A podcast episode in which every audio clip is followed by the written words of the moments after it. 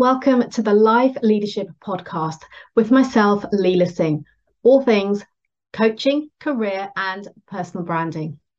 This podcast is for ambitious career professionals like you, wanting to create a life of choice and freedom, to be, do, and have more through overcoming limitations, to develop new perspectives and insights, and to redefine your success, be that in work, health, relationships, and so much more.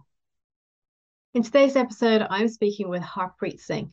Harpreet is a highly accomplished and multifaceted business management professional with over 10 years of success and history in driving rapid business growth and exceeding million dollar business targets at companies including Amazon, Nestle, Sony, Samsung, and his current employer, Tech Startup. He has a strong background in leadership, stakeholder management, and devising and implementing business growth strategies. Throughout his career, Harpreet has demonstrated the ability to take on bigger challenges, and he strongly believes in working backwards from customer needs and building long term, mutually beneficial relationships with strategic partners. In today's episode, Harpreet shares with us what it takes to transition from a Fortune 500 company to working as a startup and the key differences in experience and exposure between the two. He also shares, with change being a constant, what we can do to effectively adapt.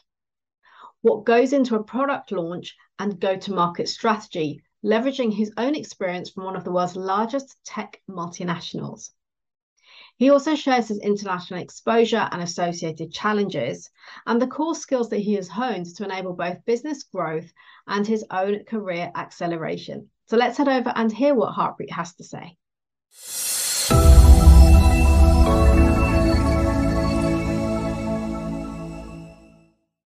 Harpreet, good afternoon. How are you doing? I'm doing very well. Thank you.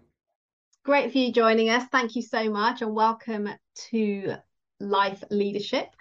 Um, podcast all about leaders like yourself and how, what you've done in your journey and to share with us you know some of the challenges you've overcome and just some great insights that can benefit our audience.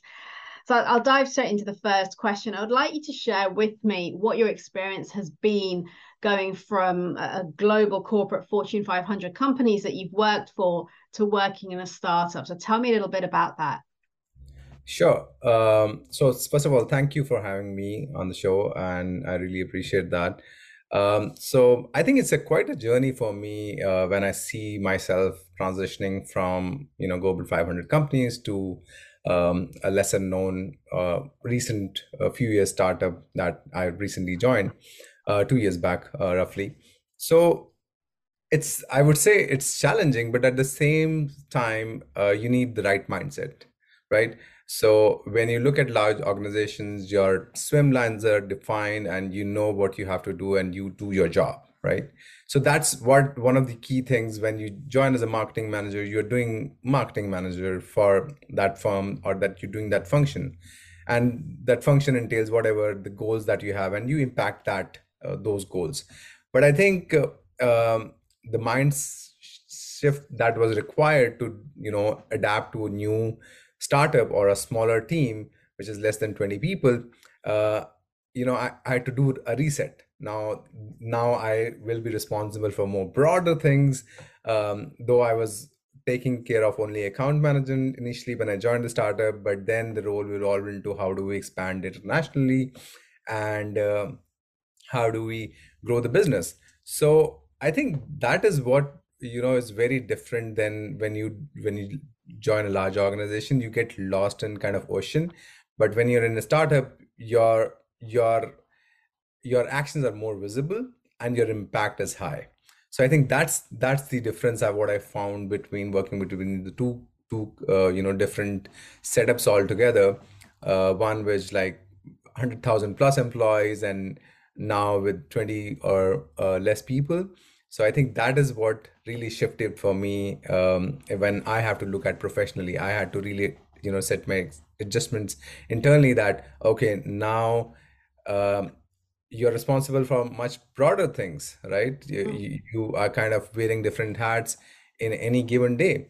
Um, so that's that's that's challenging at the same that's challenging but at the same time it's also very engaging because now you know that okay you are picking up new things right? So which keeps your mind engaged. So that's what i would say that um, it's been engaging and a full learning experience for me moving from large corporation to a smaller startup.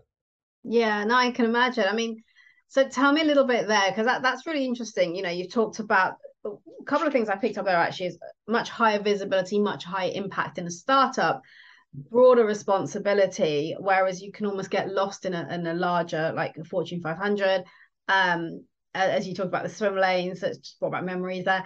Um uh, you know you have your responsibility and that's what you do. You don't necessarily get involved in the bigger picture.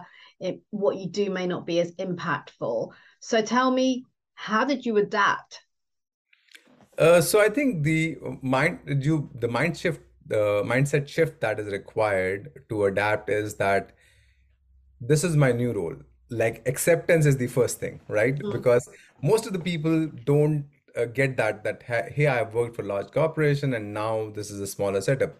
And sometimes and and, and i think for us uh, for me at least i feel that uh, having that change was some somewhere ingrained in me that when i worked for amazon i worked in different teams.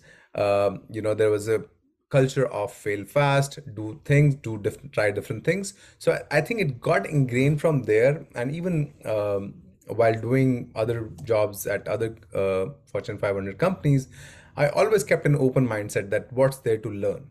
So i think that eagerness to learn and curiosity uh, to try new things uh, is what has kept me going so far. And that's where i think uh, many people don't see that as a value add, but I see a lot of value add because change is the only constant in life because that you don't know what uh, is being thrown at you, uh, you know, while you are in your journey.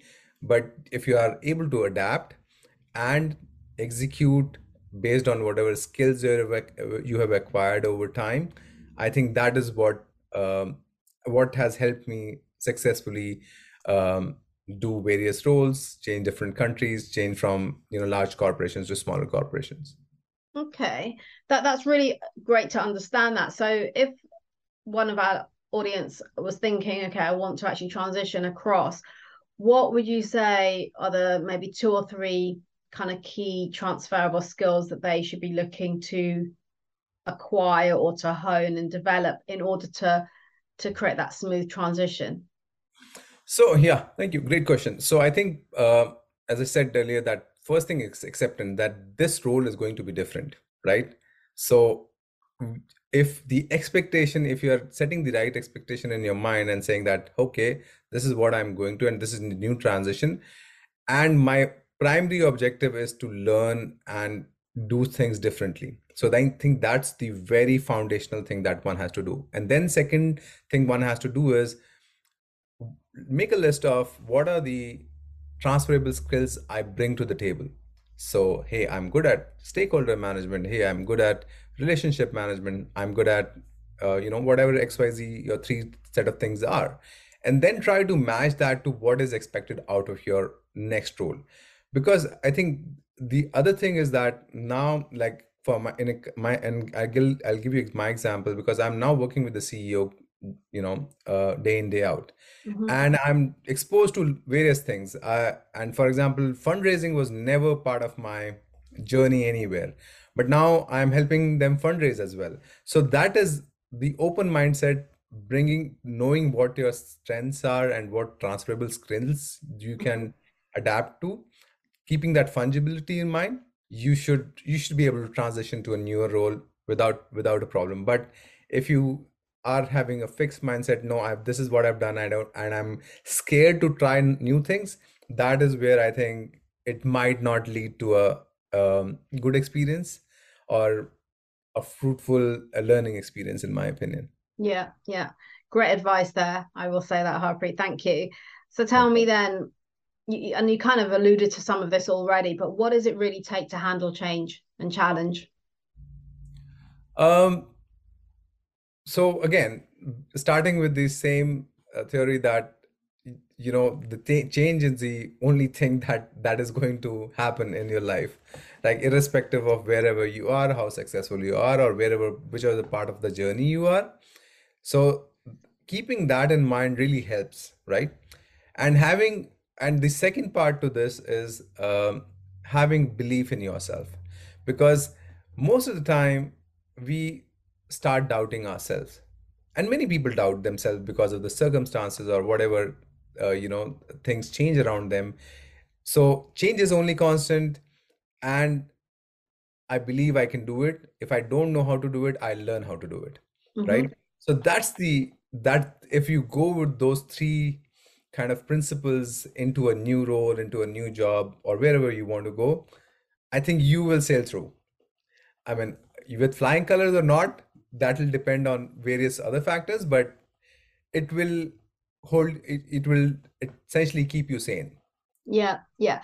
And just on the point you said about learning um so learning open being open to learn new things um i have always been of the view that we particularly if you start a new job or a new company it's it's fine to ask ask for help ask to understand and so forth. What's your view on that so it's i think uh, you know depending on which organization the culture you have to first understand the culture of the organization right?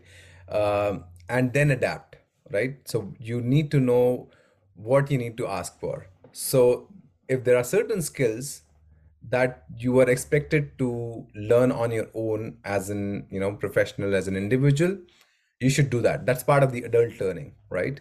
Um, no one will handhold you and get you through the door right but there are some things where you think for example let's say let's take an example. So for example when i came here um, uh, I, my interaction with developers in my previous organization software developers was not that much. But now when i am dealing with developers and they are kind of my internal customers i need to know what language they speak what tools they use. And if i am not setting my if i'm not asking for help i'm essentially setting myself for failure right? So for if one has to sell himself or herself for success they or you know he or she should ask for help for what tools are required right? Obviously you'll have to learn bit by yourself you'll have to ask for help but you sh- should categorize that hey these are the skills that i need these are the tools i need and this for these tools i need help and so, let's say for example someone is transitioning into a, a manager role from an ic role right so can they have mentors like when i did that like I did, you know, when I transitioned to people more a people management role, I mentored. Uh, I was mentored by someone who was managing like hundred plus employees, right? So that's what that's what few th- that those are the few things that you can do to have a you know easy transition. Yeah, yeah. And again, good advice. And and part of the reason I asked it is because I've had people before in conversation who've said to me, well um, join a new company, but I don't want to ask for help because I'd be seen as not knowing or being a bit of a failure. And I think uh, my view is that when you go into a new role, you want to have a proportion of that role which is new, which is going to be a challenge because that's the growth that comes in. Yeah. Therefore, even if it's a similar role to what you did in the previous company, this company might do it completely differently. You need Absolutely. to still ask and seek to understand as you said, to be a success in the role. Yeah. So you have to view yourself that for for you to be successful, what is required mm. and what is doable. Like you categorize into different buckets. Like say that what is required for me to successful for me to be successful at this role. There are skills that are on me, and then there are tools and skills that are outside.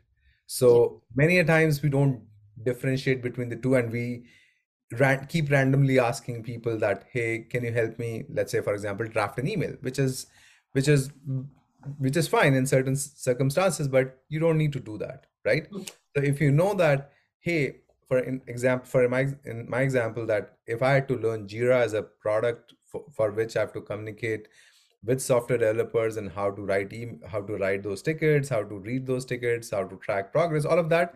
So that is something which i can ask help for because i don't have a background. And no question is a stupid question in my opinion mm. right? Because that's what uh, you know we are, hold ourselves to that uh, you know if i ask i'll may look stupid. But Mm. you have to it's a new role it's a new company. Uh, you should take the risk of being looking stupid one time then setting yourself for um, failure Yeah, yeah, I agree. I agree. Thank you for sharing that. So tell me a little bit about um, product launches and, and routes to market that you've worked on. Sure. Um, so I think at Amazon, my first role was to launch Amazon devices in India. Um, and I think it's part of the go-to-market strategy. How do you want to, uh, you know, reach out to the customers? Because now you have a product. Um, how do you, how that product reaches the customer? So there are multiple ways that Amazon.in was one way where people can buy online, but the other was the offline retail channel, which I was responsible for. And I was, the way I did there was that um, we did it in piecemeal basis. So, I mean, if if you if I step back and uh, now look back at at that time with Amazon money, they could have said, you know, go ahead and do whatever is required to get the devices in hand of every individual that's out there. But I think Amazon is a very data-driven company, and they encourage you to test things and then go out. So my strategy was to pick, you know, retailers first, and then once the, these big box retailers are in, then go to distributors, then like essentially filtering out and creating a playbook. So what is the right playbook? For launching any product, you need to understand who your customer is, right? And where your customer is shopping, right? So once you do that, once you understand that, then it's easily you can easily replicate that across different geographies. So let's say we picked up only metro towns initially. Then once we did metro towns, we said, okay, this this is the playbook that we have built for here. We know, uh, you know, in what locality, what kind of customer, what is the customer persona that we are serving. We've developed all of that as you know as our launch plan we moved then to the second tier town okay in second tier town test with smaller you know smaller subset of stores not go everywhere and then learn from there and then move to the next. So that's how it's it it was done in different stages um, and business did really well um, in in you know three three and a half years i was there. Hmm And and so tell me then during that time in in, in that that role that you were in, what are the the let's say two or three things that like you you really enjoyed about it that kind of uh, yeah why you, motivated you to do what you were doing? Yeah. So I think uh, the uh, real uh, professional satisfaction, I would say, I I saw there that, that AS the business grew uh, from like I think two million dollar in the first year to I think hundred million plus business in three years. So the other thing is that e-reader market was not there in India. There was no e-reader e-reader available in India, and we kind of created that market, right? And uh, when we when we initially we were launching, we were looking at the reports from um, eMarketer and other Forrester, like the market research agencies, and they they were like that we, as per their best estimate, the market was around two million dollars, right? But I think with the right strategy, with the right marketing, with the right product, we proved everything wrong what we what was there right? So i think that really gave me satisfaction that yes a product was taken from you know launch to um, to um, you know uh, from a not launch state to a launch state and then really doing well. And that kind of paved way for other products as well which was like fire tv amazon echo which came afterwards. So yeah. And so if somebody was considering a career path involving product launches, what would you say are the um the kind of core activities that they would be getting involved in day to day, like the sort of again top two or three things?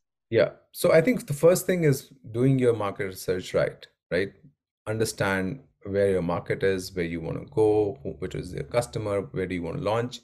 And let's say in our case, we don't know that, right? That's why we took uh, the approach of um, doing it, learning it by doing it, right? So that's what we did because nothing existed uh, eh, before. But if you're launching a product that's already there, you need to understand the where the market is. And when I say that where the market is, like who your who's your customer, what is the total addressable market, what is the addressable market that your competition has captured, and what you want to what you want to target. Uh, what is the pricing that you want to target? All of that you, you do before beforehand, and then once you decide that this is where you want to go, like you want to target a physical particular physical geography, which kind of customers you have, what kind of supply chain you would require uh, to uh, address that market. So all of that is required for you when you're thinking of uh, launching a market, you're uh, launching a new product in the market. You need to think about all those things beforehand so that once you go in, you are accurate in your estimates. Obviously, how the customers react when you go larger into the market then it's a separate ball game you know you collect customer feedback then you change on that and then you you know essentially and we also did that because we i think when we launched we found that there are a lot of non non english speakers. So our content team worked on creating uh, curating content uh, for hindi titles and like other um, indian titles right? So that's what is required after the launch. But before the launch if you are launching a product that's already there study competition, study the geography, study the channels which you want to launch in. Uh, you want to launch online, offline. So there, there are so many things to be considered when, you know, uh, today if you're trying to launch the product which already exists, so you should do your homework well before before uh, deciding to launch. Yeah, and just listening to, to what you said there, I think it almost sounds like if you're somebody who's got a real passion for technology, for the industry, you know, this is a great role to consider yeah. because it's really getting to grips, really getting into the detail of understanding the markets, as you say, you know, the competition, you know, the addressable markets, customer habits, needs, and so forth. Um, yeah, I love it. Sounds really, really, like really, really exciting. And is that similar to what you're doing now in terms of uh, obviously you have a broader role now, but is there an overlap there? Um, so it is partially applicable because now I'm essentially trying to figure out uh, how uh, can we um, explore US market for for the startup. So I'm doing uh, currently at a you know research market research stage. So what I'm currently doing is I've already kind of concluded in terms of what we want to do next. So what uh, what you know what essentially we are trying to do is um, identify what is the total addressable market for us. Mm. Um, that I've done, uh, we found that it is roughly $3 billion overall market for us uh, if you look at the uh, product space that we're in.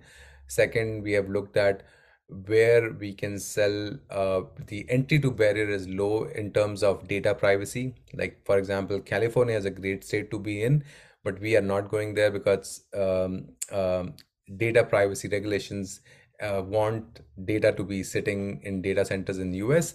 So we want to go to states which are, let's say, Florida, uh, Atlanta, which are, you know, which are still data regulated, but they're not.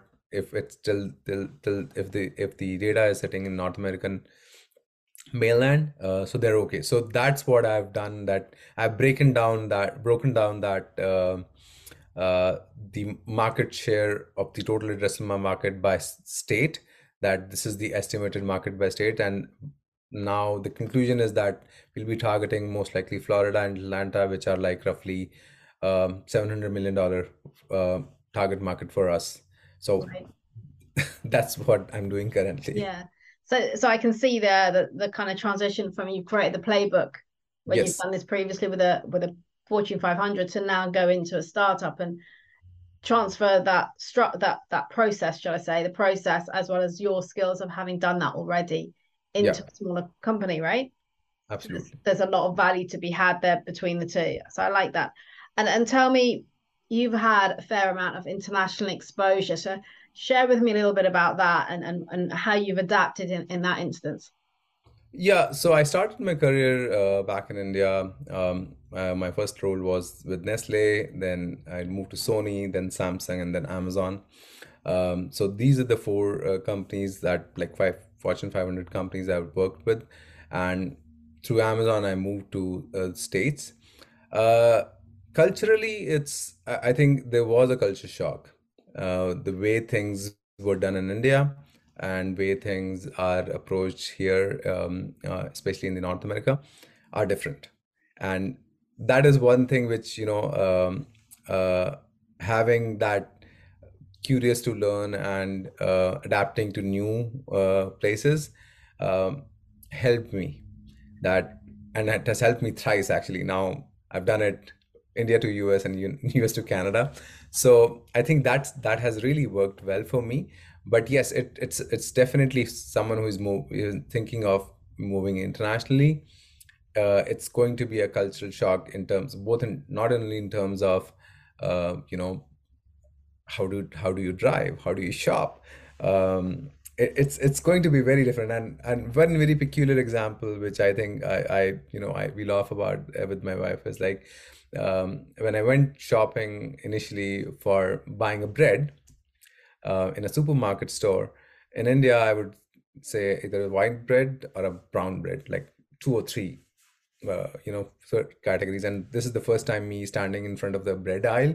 And they're like at least I think if I'm not wrong, 150 options to choose from, and which is like, uh, which which to you know it's it it could cause you like what? Like why there are so many options, but that's how things are, uh, and then you over time you kind of adapt to that. Okay, this is how the new things are. Uh, uh, so you get acclimatized essentially mm. to new, new way of things. But yes, uh, if you again coming to the same point that if you are having a fixed mindset that this is how it was done earlier and and this is how i have lived earlier um, you might be in for a shock yeah, yeah. and survival might be tough then uh, but if you have openness and if you have willingness to learn i think irrespective of whatever place you go to uh, you will find your way uh, to success. Yeah. And, and and so tell me then, what would you say is the biggest cultural difference or differences in India and then going to the US from a work perspective? Uh, yeah. So uh, back in India, I think um, one very peculiar difference is that um, in India, people go for a lot of breaks during the day, during their work day.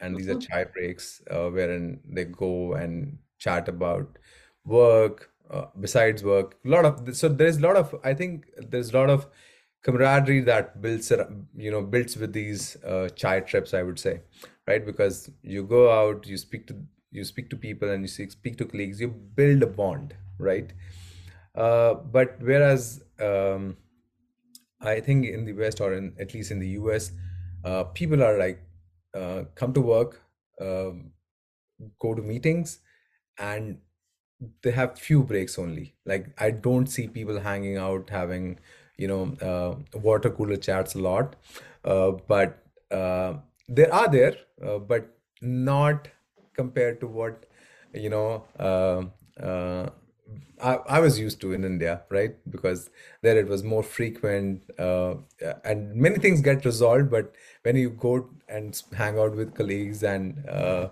uh, discuss uh, work matters, which but here it's more of a email culture that if you want to get things done, draft it out, send it over email, and ask yourself before setting up any meeting if meeting is really required or not right? Because there you're like yeah we want to set up this meeting and we want to discuss this brainstorm it.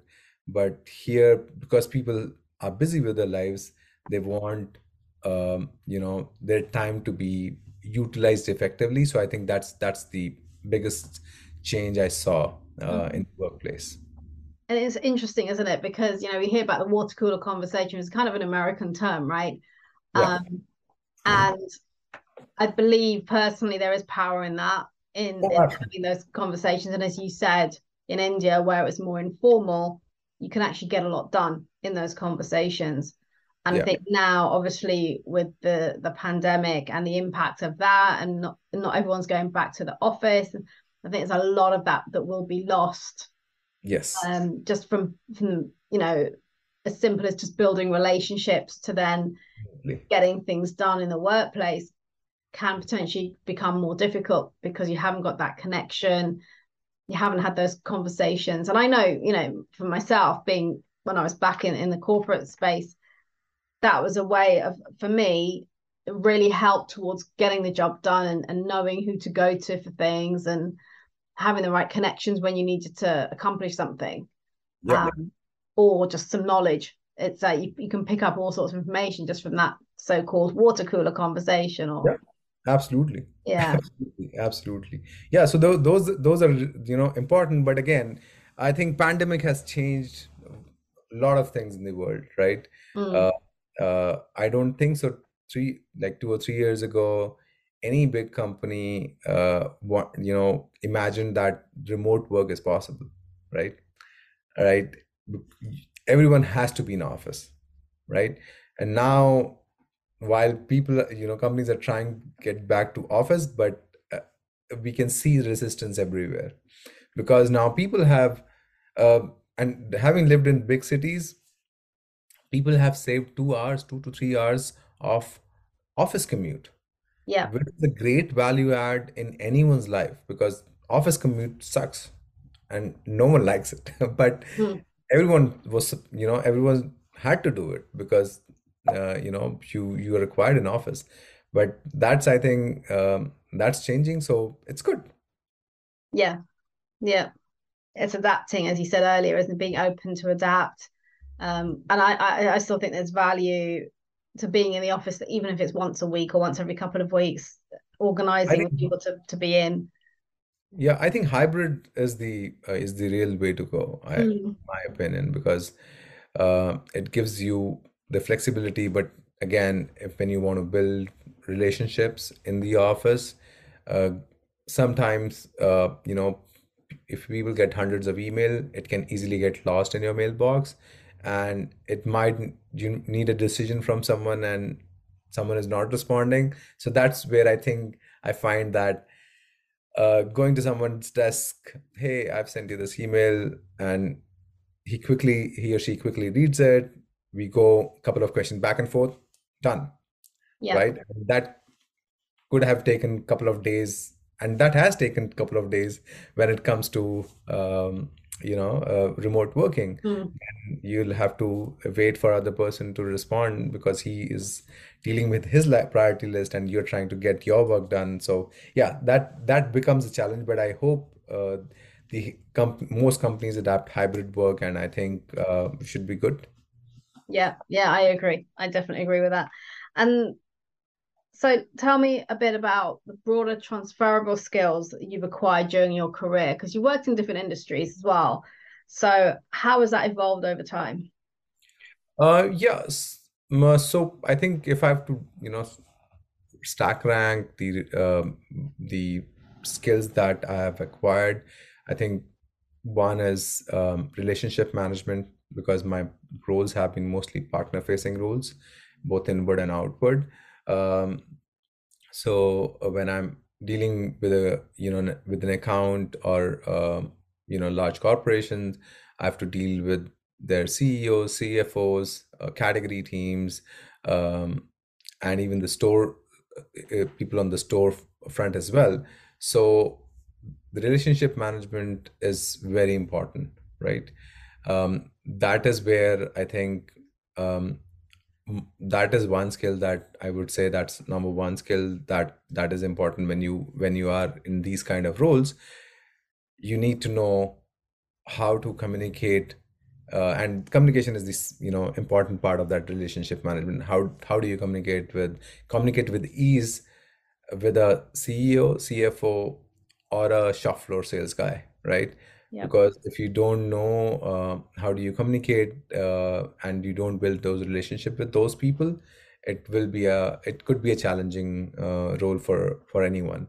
And i think second thing is stakeholder management and and especially true when it comes to uh, you know who is the right decision maker for which whom you should go to and what who are the right stakeholders for if you have to get the work done, who are the right stakeholders for that, right? Um, and and that's also very uh, you know important in my view because um, it gives you gives you a sense of prioritization like you could try to you, let's say for example if you're trying to do your work and you are trying to figure out um, how things to be done and many a times it happens that if you go to the right person it might your time to do that work can reduce drastically right? So knowing that for what thing to uh, you know whom we should go to i think that's the another skill i would say um, that i've acquired. And then my most role have been like revenue generation roles right? So uh, in that aspect you know knowing about business right? How the business works uh, how we make profit how companies make profit what are the profit loss statements and how do you uh, uh, generate uh, profit or revenue through you know um, mutually beneficial relationships. So that kind of leads to that because if uh, you know if the um, relationship is not profitable for both part both the partners then it will not survive because the, you're in the business. You you know it's not a personal thing. It's it's a business which you are doing uh, you have a business and the other counterpart also has a business. And if it's not mutually beneficial it won't work. So i think those three things i will you know consolidate. Had a lot of other elements as well but broadly these things are required to have a fair good understanding of for anyone to be um, successful. Yeah. Yeah Harpreet, thank you for sharing that. And let me ask you one last thing. What's next for you? Uh, yeah, so I'm uh, currently um, helping the startup to uh, get the fund raise uh, and probably launch their um, product in the US. And if I'm able to do that, um, uh, we are waiting for the funds.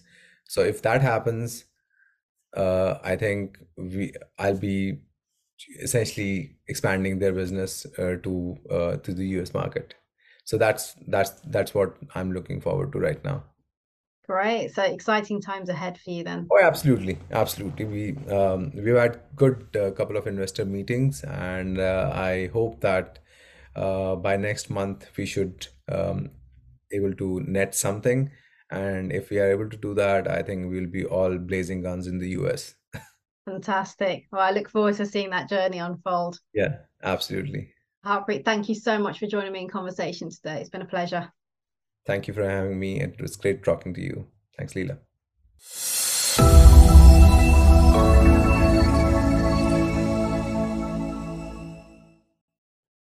Thank you for listening. Please subscribe to this podcast if you haven't already done so. And if you enjoyed and gained value from today's episode, then do please leave a review telling us your key learnings and what you enjoyed the most. And do please share this podcast with your friends and colleagues so we can spread the word on life leadership, creating a life of choice, freedom, and new possibilities. Connect with me directly on LinkedIn. And if you would like to learn more about how we can work together, either DM me on LinkedIn or email me. All details and resources can be found in the show notes.